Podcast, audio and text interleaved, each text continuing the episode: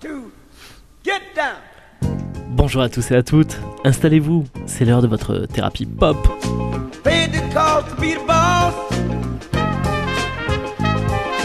Paid the cost to be the boss. I paid the cost to be the boss.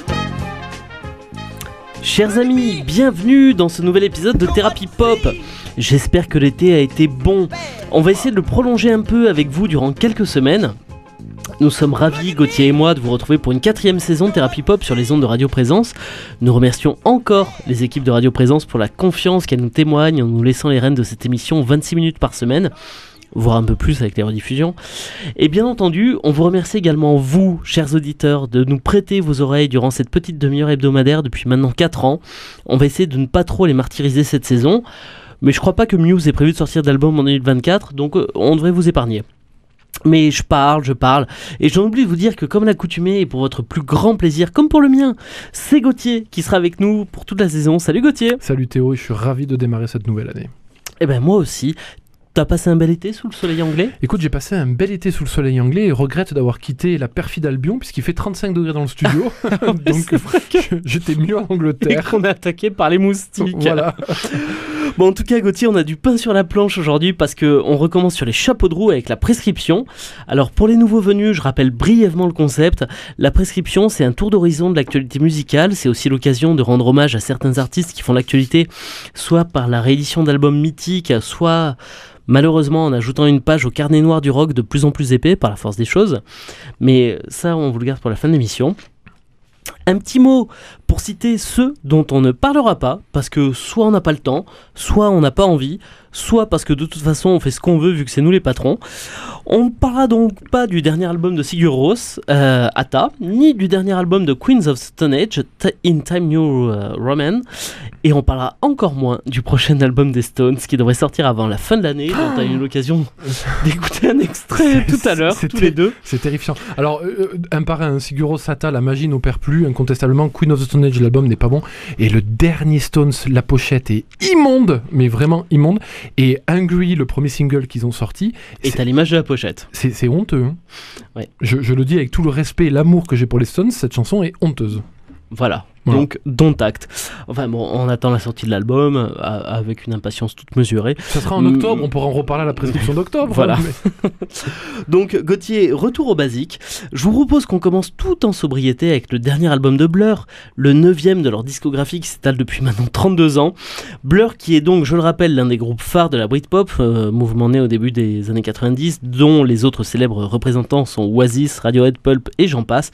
Nos amis de Blur reviennent donc après une longue pause puisque le dernier album en date, The Magic Whip, était paru en 2015. Et qui n'était pas terrible. Je te l'accorde. Il faut dire que le leader du groupe, Damon Albarn, a eu quelques projets à côté. J'aurais passé d'une émission pour tous les citer. Alors Gauthier, est-ce que tu peux nous parler un petit rapidement de cet album ? C'est le meilleur album de Blur depuis Think Tank, à mon humble avis, The Ballad of Darren. Okay. C'est un bon album dans la pure continuité de ce que Blur savait faire à l'époque de Graham Coxon, puisque je crois que, sauf erreur de ma part, il est là, le deuxième guitariste et co-compositeur de Blur. À bien des égards, c'est un peu le retour au basique, hein, c'est moins expérimental que certaines chose que Blur a pu nous livrer. Après, je suis peut-être pas le mieux placé pour parler de Blur, en ce que je dois confesser à avoir un amour extrêmement modéré pour la voix de Damon Albarn. Ah non, au contraire, j'adore la voix de Liam Gallagher et assez peu celle de Damon Albarn. Et ce album, The Ballad of Darren, est un bon album de Blur, sans plus. Damon Albarn a toujours eu cette espèce de volonté de complexifier, de chercher, à contrario d'Oasis qui fait des musiques très efficaces. Damon Albarn a toujours cherché... faisait des musiques très efficaces. Ouais. Oui, il faisait, effectivement, tu as raison. Et ça faisait longtemps qu'ils avaient arrêté d'en faire. Mais il a toujours essayé de complexifier ses mélodies, et parfois, jusqu'à, à mon sens, l'indigestion. Et ce dernier album de Blur n'y coupe pas, il y a pas mal de chansons qui sont très intéressantes, on va s'écouter par un plein d'essais de Barbaric qui sonne en plus vraiment Blur des années 90, c'est très cool, mais voilà, Damon Albarn, mettre 4 accords parfois c'est bien, 6 ça peut être cool, 8 ok, mais quand tu es obligé de faire 8 breaks dans la même chanson, de complexifier impérativement la mélodie jusqu'à perdre ton propre auditeur, c'est parfois un peu agaçant, et cet album n'y déroge pas. Il y a quelques vraies mauvaises chansons en plus qui sont plantées régulièrement au milieu, qui sont à mon sens indignes de Blur. Bon, voilà, c'est clairement pas le meilleur album. Ceux qui ne connaissent pas Blur ou ceux qui veulent réécouter Blur, bien évidemment, concentrez-vous sur la discographie des années 90, que ce soit Parklife, 13 qui est un monument, ouais, ou même Think Tank qui, je crois, était sorti début des années 2000. Ouais, exactement. Voilà, ouais, plutôt que ce Ballad of Darren. Je te propose quand même un petit extrait de Barbaric qui reste malgré tout une belle chanson et qui, encore une fois, sonne très Blur années 90, et ça, bon, on peut pas cacher son plaisir. Fais-nous rêver.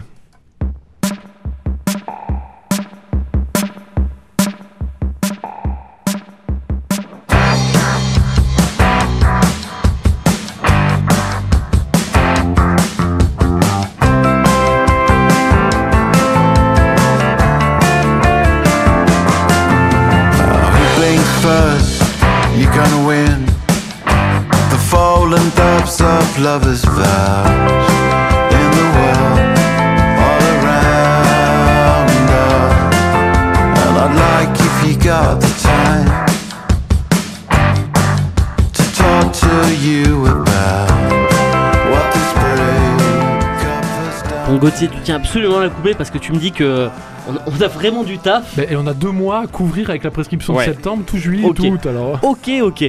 On poursuit, mon cher Gauthier, donc avec la suave Julie Byrne, Byrne, je vais pas arriver à le prononcer. Et son Byrne, je sais plus. Et son 3e album studio, sorti également en juillet. C'est un album doux, dans la droite ligne de ce que l'américaine de 33 ans propose depuis ses premières compositions. On y retrouve un peu, à mon sens, la douceur d'Adrienne Lenker dont on vous avait parlé il y a 2 ans. A noter qu'elle s'est mise à la guitare pour accompagner son père, lui-même guitariste, mais incapable de continuer à jouer de son instrument fétiche à cause d'une mauvaise sclérose en plaques. À toute chose, malheur est bon. Donc Gauthier, tu savais qu'il me plairait cet album, mais est-ce que toi il t'a plu? C'est un album qui m'a plu. Julie Byrne, ou Barn, je sais pas comment on se prononce, Byrne, voilà, prononcez comme vous voulez, pour ceux qui veulent aller chercher sur les plateformes. C'est une artiste que je suis depuis le début et dont j'aime beaucoup la discographie, qui est très intéressante. Cet album The Greater Wings suit entre guillemets ce qu'elle sait faire. Tu fais un comparatif avec l'extraordinaire compositrice du groupe Big Thief, qui, oui, est effectivement... Adrienne Lenker, donc, oui, on le rappelle. Plus sa carrière solo. C'est un album très posé, très doux. Je ne mettrai pas d'extrait parce que les chansons souvent mettent beaucoup de temps justement à se développer. Mm-hmm. À mon sens, parfois un peu trop, ou restent bloquées dans une espèce de méandre un peu nuageux. Voilà, les mélodies ne sont pas forcément très accrocheurs, mais ça reste un très bel album que tu peux te mettre en fond. C'est pas comme Barbaric de Blur qu'on vient de s'écouter, c'est pas péchu, c'est pas efficace, mais c'est très bien fait, c'est très beau, c'est une artiste... C'est très mignon. Oui, incontestablement, éminemment intéressante. Donc écoutez cet album, quand même, qui s'appelle The Greater Wings. On enchaîne, Gauthier, avec un album dans la pochette... Alors là, pour le coup... Et ta prose. Dans la pochette, c'est l'une des plus dérangeantes que j'ai vues. Je suis d'accord. Merci. On va parler R&B avec la sortie d'Angel and Queens du groupe Gabriels, originaire de Los Angeles. Est-ce que tu peux nous en dire un petit peu plus sur ce joli trio et sur leur album de bien meilleure qualité que leur pochette? Alors, on va surtout parler soul plus que R&B, à mon sens. Rhythm and blues, hein. Bien sûr. On n'est pas sur Beyoncé. Ouais. Mais même presque soul, tant la voix du chanteur de ce groupe est incroyable. Allez mater des vidéos par exemple sur YouTube de lui en live, c'est un gros pépère black dont la voix quand tu l'écoutes ne te laisse absolument pas penser qu'il va ressembler à ça, puisqu'il peut monter assez haut, perché notamment. Alors Angel and Queens, je veux pas vous dire d'erreur, mais je crois que c'est presque la suite d'un album qui était sorti exactement, voilà, tu as raison, qu'ils ont réagré... il y avait le 1 et le 2, voilà, part 1, part 2, absolument, qui est réagrémenté de nouvelles pistes. Alors très objectivement, à mon sens, c'est un mauvais album qui est terriblement ennuyeux. Je vous conseille plus l'écoute... Tu le vends bien, hein. Attends, j'y viens. Je vous conseille plus l'écoute de Julie Byrne, par exemple, qui est un album beaucoup plus agréable dans son ensemble, beaucoup mieux construit. Angels and Queens de Gabriels, c'est un album qui est assez rapidement ennuyeux, assez mou, assez embêtant presque. Mais, parce qu'il y a un énorme mais, Théo, la chanson d'ouverture de cet album s'appelle Offering, c'est un tube intergalactique, c'est une chanson fabuleuse, à mon sens, peut-être depuis le début de l'année 2023, l'une des chansons les plus fortes qu'on ait entendues avec... à ce point-là ? Ah oui, avec Ware, là, comment elle s'appelle déjà Jessie Ware ? Jessie Ware, merci Théo, ouais, qui avait fait cette chanson extraordinairement efficace qu'on vous avait fait écouter la dernière fois. Offering, c'est une chanson fabuleuse, magnifiquement composée, portée par la voix extraordinaire de ce chanteur. Je vous la mets en entier, parce que là, contrairement à Blur, ça n'est pas un extrait qu'il faut se faire, et notamment écouter vers la fin, quand il laisse, entre guillemets, sa voix complètement décoller. C'est une chanson remarquable et qui, je pense, sera dans mon top 3 de l'année, mais, je le répète, pas l'album, qui est, lui, pour la peine, extrêmement décevant. C'est la chanson « Offering » de Gabriels.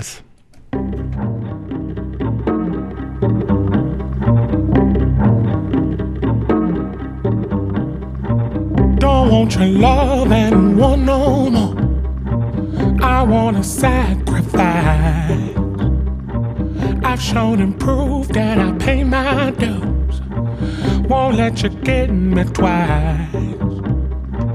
Mama ain't raised no fool, I know you're Chiquilla Mockingbird Bride. My daddy taught me a thing or two. You better heed my advice. Give me something. Show me this thing was meant to be. Why they don't need something, something today. Don't want your love anymore, no more. I need more than your time. You pick a fight, damn it.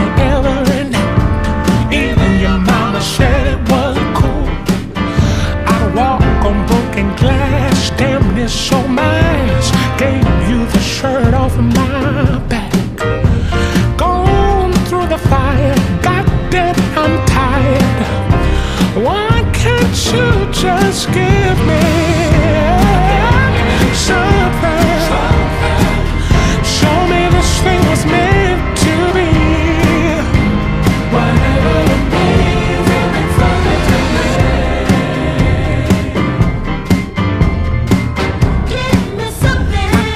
Live without. Give me something to soothe all of my doubts. Give me something to make it feel true. Give me something. I wanna see the other side of you. Make the good outweigh the bad. Turn the page, ain't looking back. Singing sorry is a start, but you can't unbreak a heart. Something. Show me this thing was meant to be. Whatever it means, it'll be something to me. If it's something to me, give me one reason. Tell me I shouldn't leave. Whatever it means, give me something to me.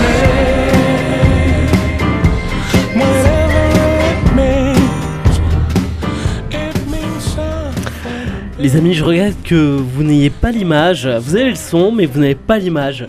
Vous auriez vu Gauthier prendre feu. Ça fout la chair de poule. Non mais ça fout la chair de poule, c'est exceptionnel. Ouais, ça. Ouais, je te l'accorde, c'est vrai que c'est un très très bon morceau. Et en effet, beaucoup plus soul que R&B. Très bon morceau, merci Gauthier. Ah, donc, rien, Gabriels, Offering, foncez. Voilà.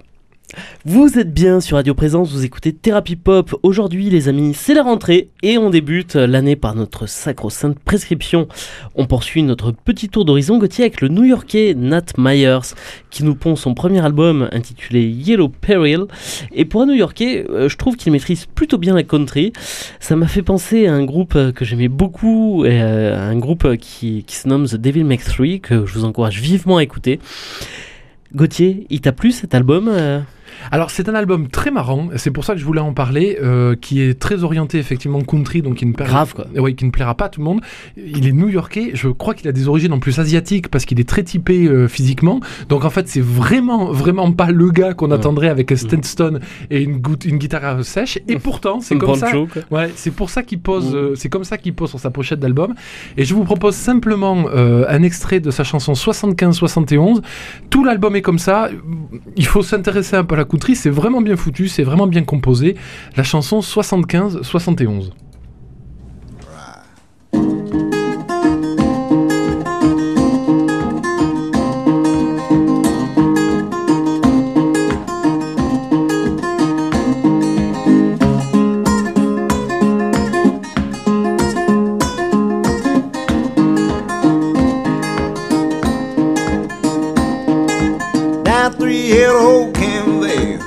back around to my baby there.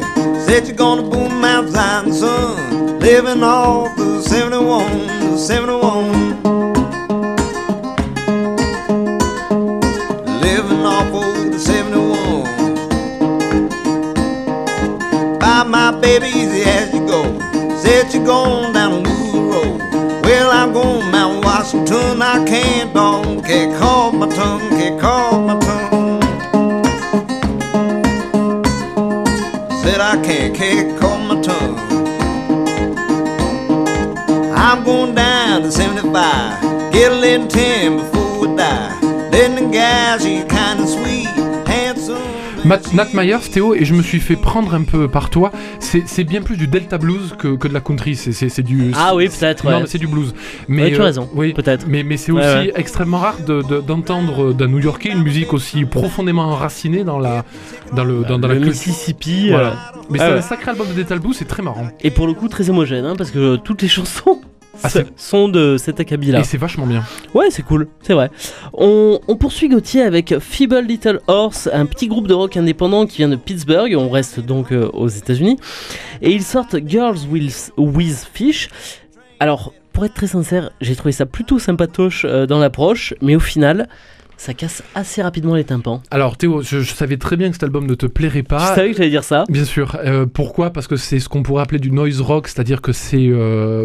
bruit. Non, c'est pas du bruit. C'est que il faut habiller la mélodie par des sons qui peuvent effectivement être un peu, on va dire, dérangeants pour certains, c'est-à-dire parfois des petits Larsen, parfois des guitares pas forcément accordées exactement comme l'Académie le voudrait.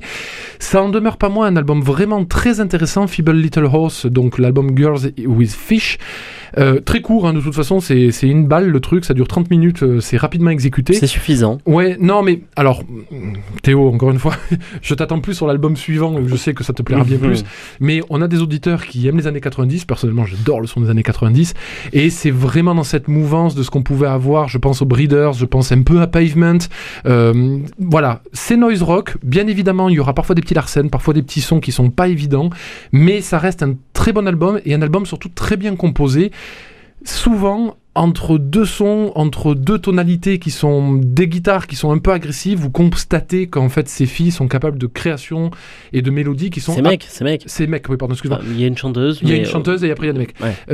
Mais la chanteuse est capable de mélodies vocales et guitares qui sont vraiment top. C'est un album très intéressant pour ceux qui sont capables de passer au-delà éventuellement d'instrus un peu plus... Noisy. Noisy, absolument, ça porte bien son nom. On enchaîne, mon cher Gauthier, avec la douce, cette fois. Oh oui, la douce. Joanna Sternberg, new-yorkaise, elle aussi, qui sort son deuxième album, intitulé « I've Got Me ».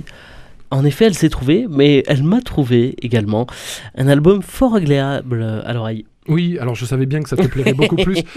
On est beaucoup plus dans la mouvance de, alors là, tu vas te foutre de ma gueule, mais de Joni Mitchell notamment, etc., de ces folkeuses américaines très talentueuses. Premier épisode de l'année, ouais. Tu parles de Joni Mitchell. Écoute, qui, je le rappelle, est l'amoureuse éternelle de Gauthier. Pour ma faute, si c'est une grande artiste. Bon, en tout cas, et en plus, je suis désolé. Ça franchement respect, mais premier épisode. Joanna Sternberg correspond assez bien à cette musique. À Joni Mitchell. Oui, en plus j'ai dit américaine, mais enfin américaine au sens large, puisque c'est canadienne. Il y a des Canadiens. Une amoureuse. Dans le tas. En tout cas, c'est un très très bel album de folkeuse entre guillemets, guitare sèche, une jolie voix, des mélodies très bien construites, très recherchées, parfois un peu de piano, quelques petites batteries de temps en temps.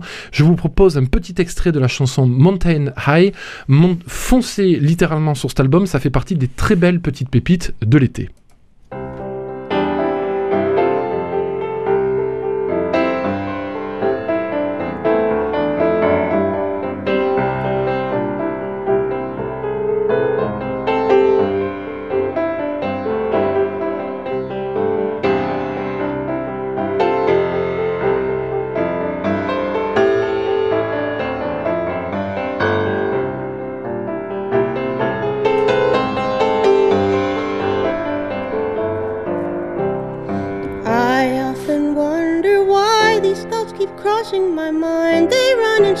And always keep me falling behind. But when I look back on the years, I see all of the time that I wasted on tears.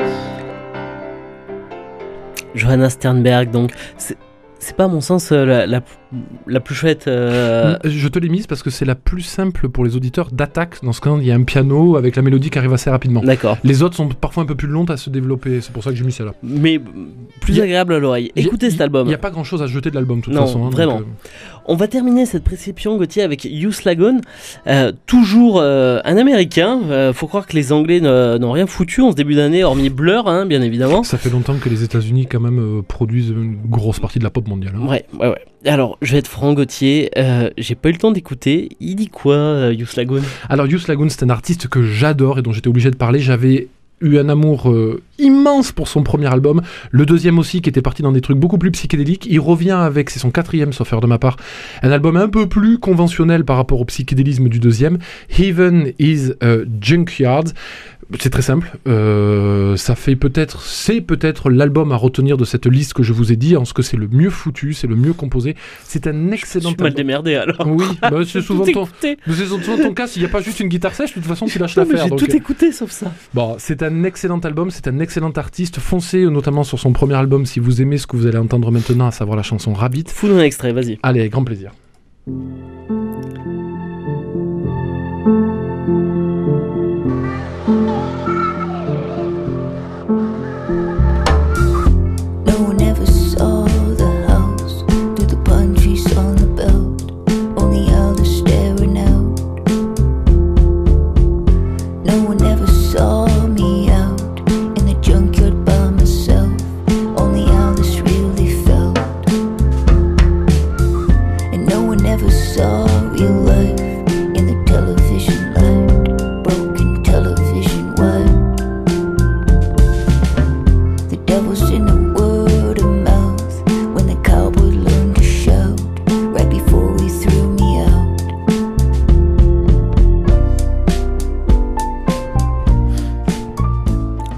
Comme je disais pendant ce court interlude, c'est vrai que je regrette de ne pas l'avoir écouté parce que, en tout cas, l'extrait donne envie. Tu peux te l'écouter dès ce soir, Théo.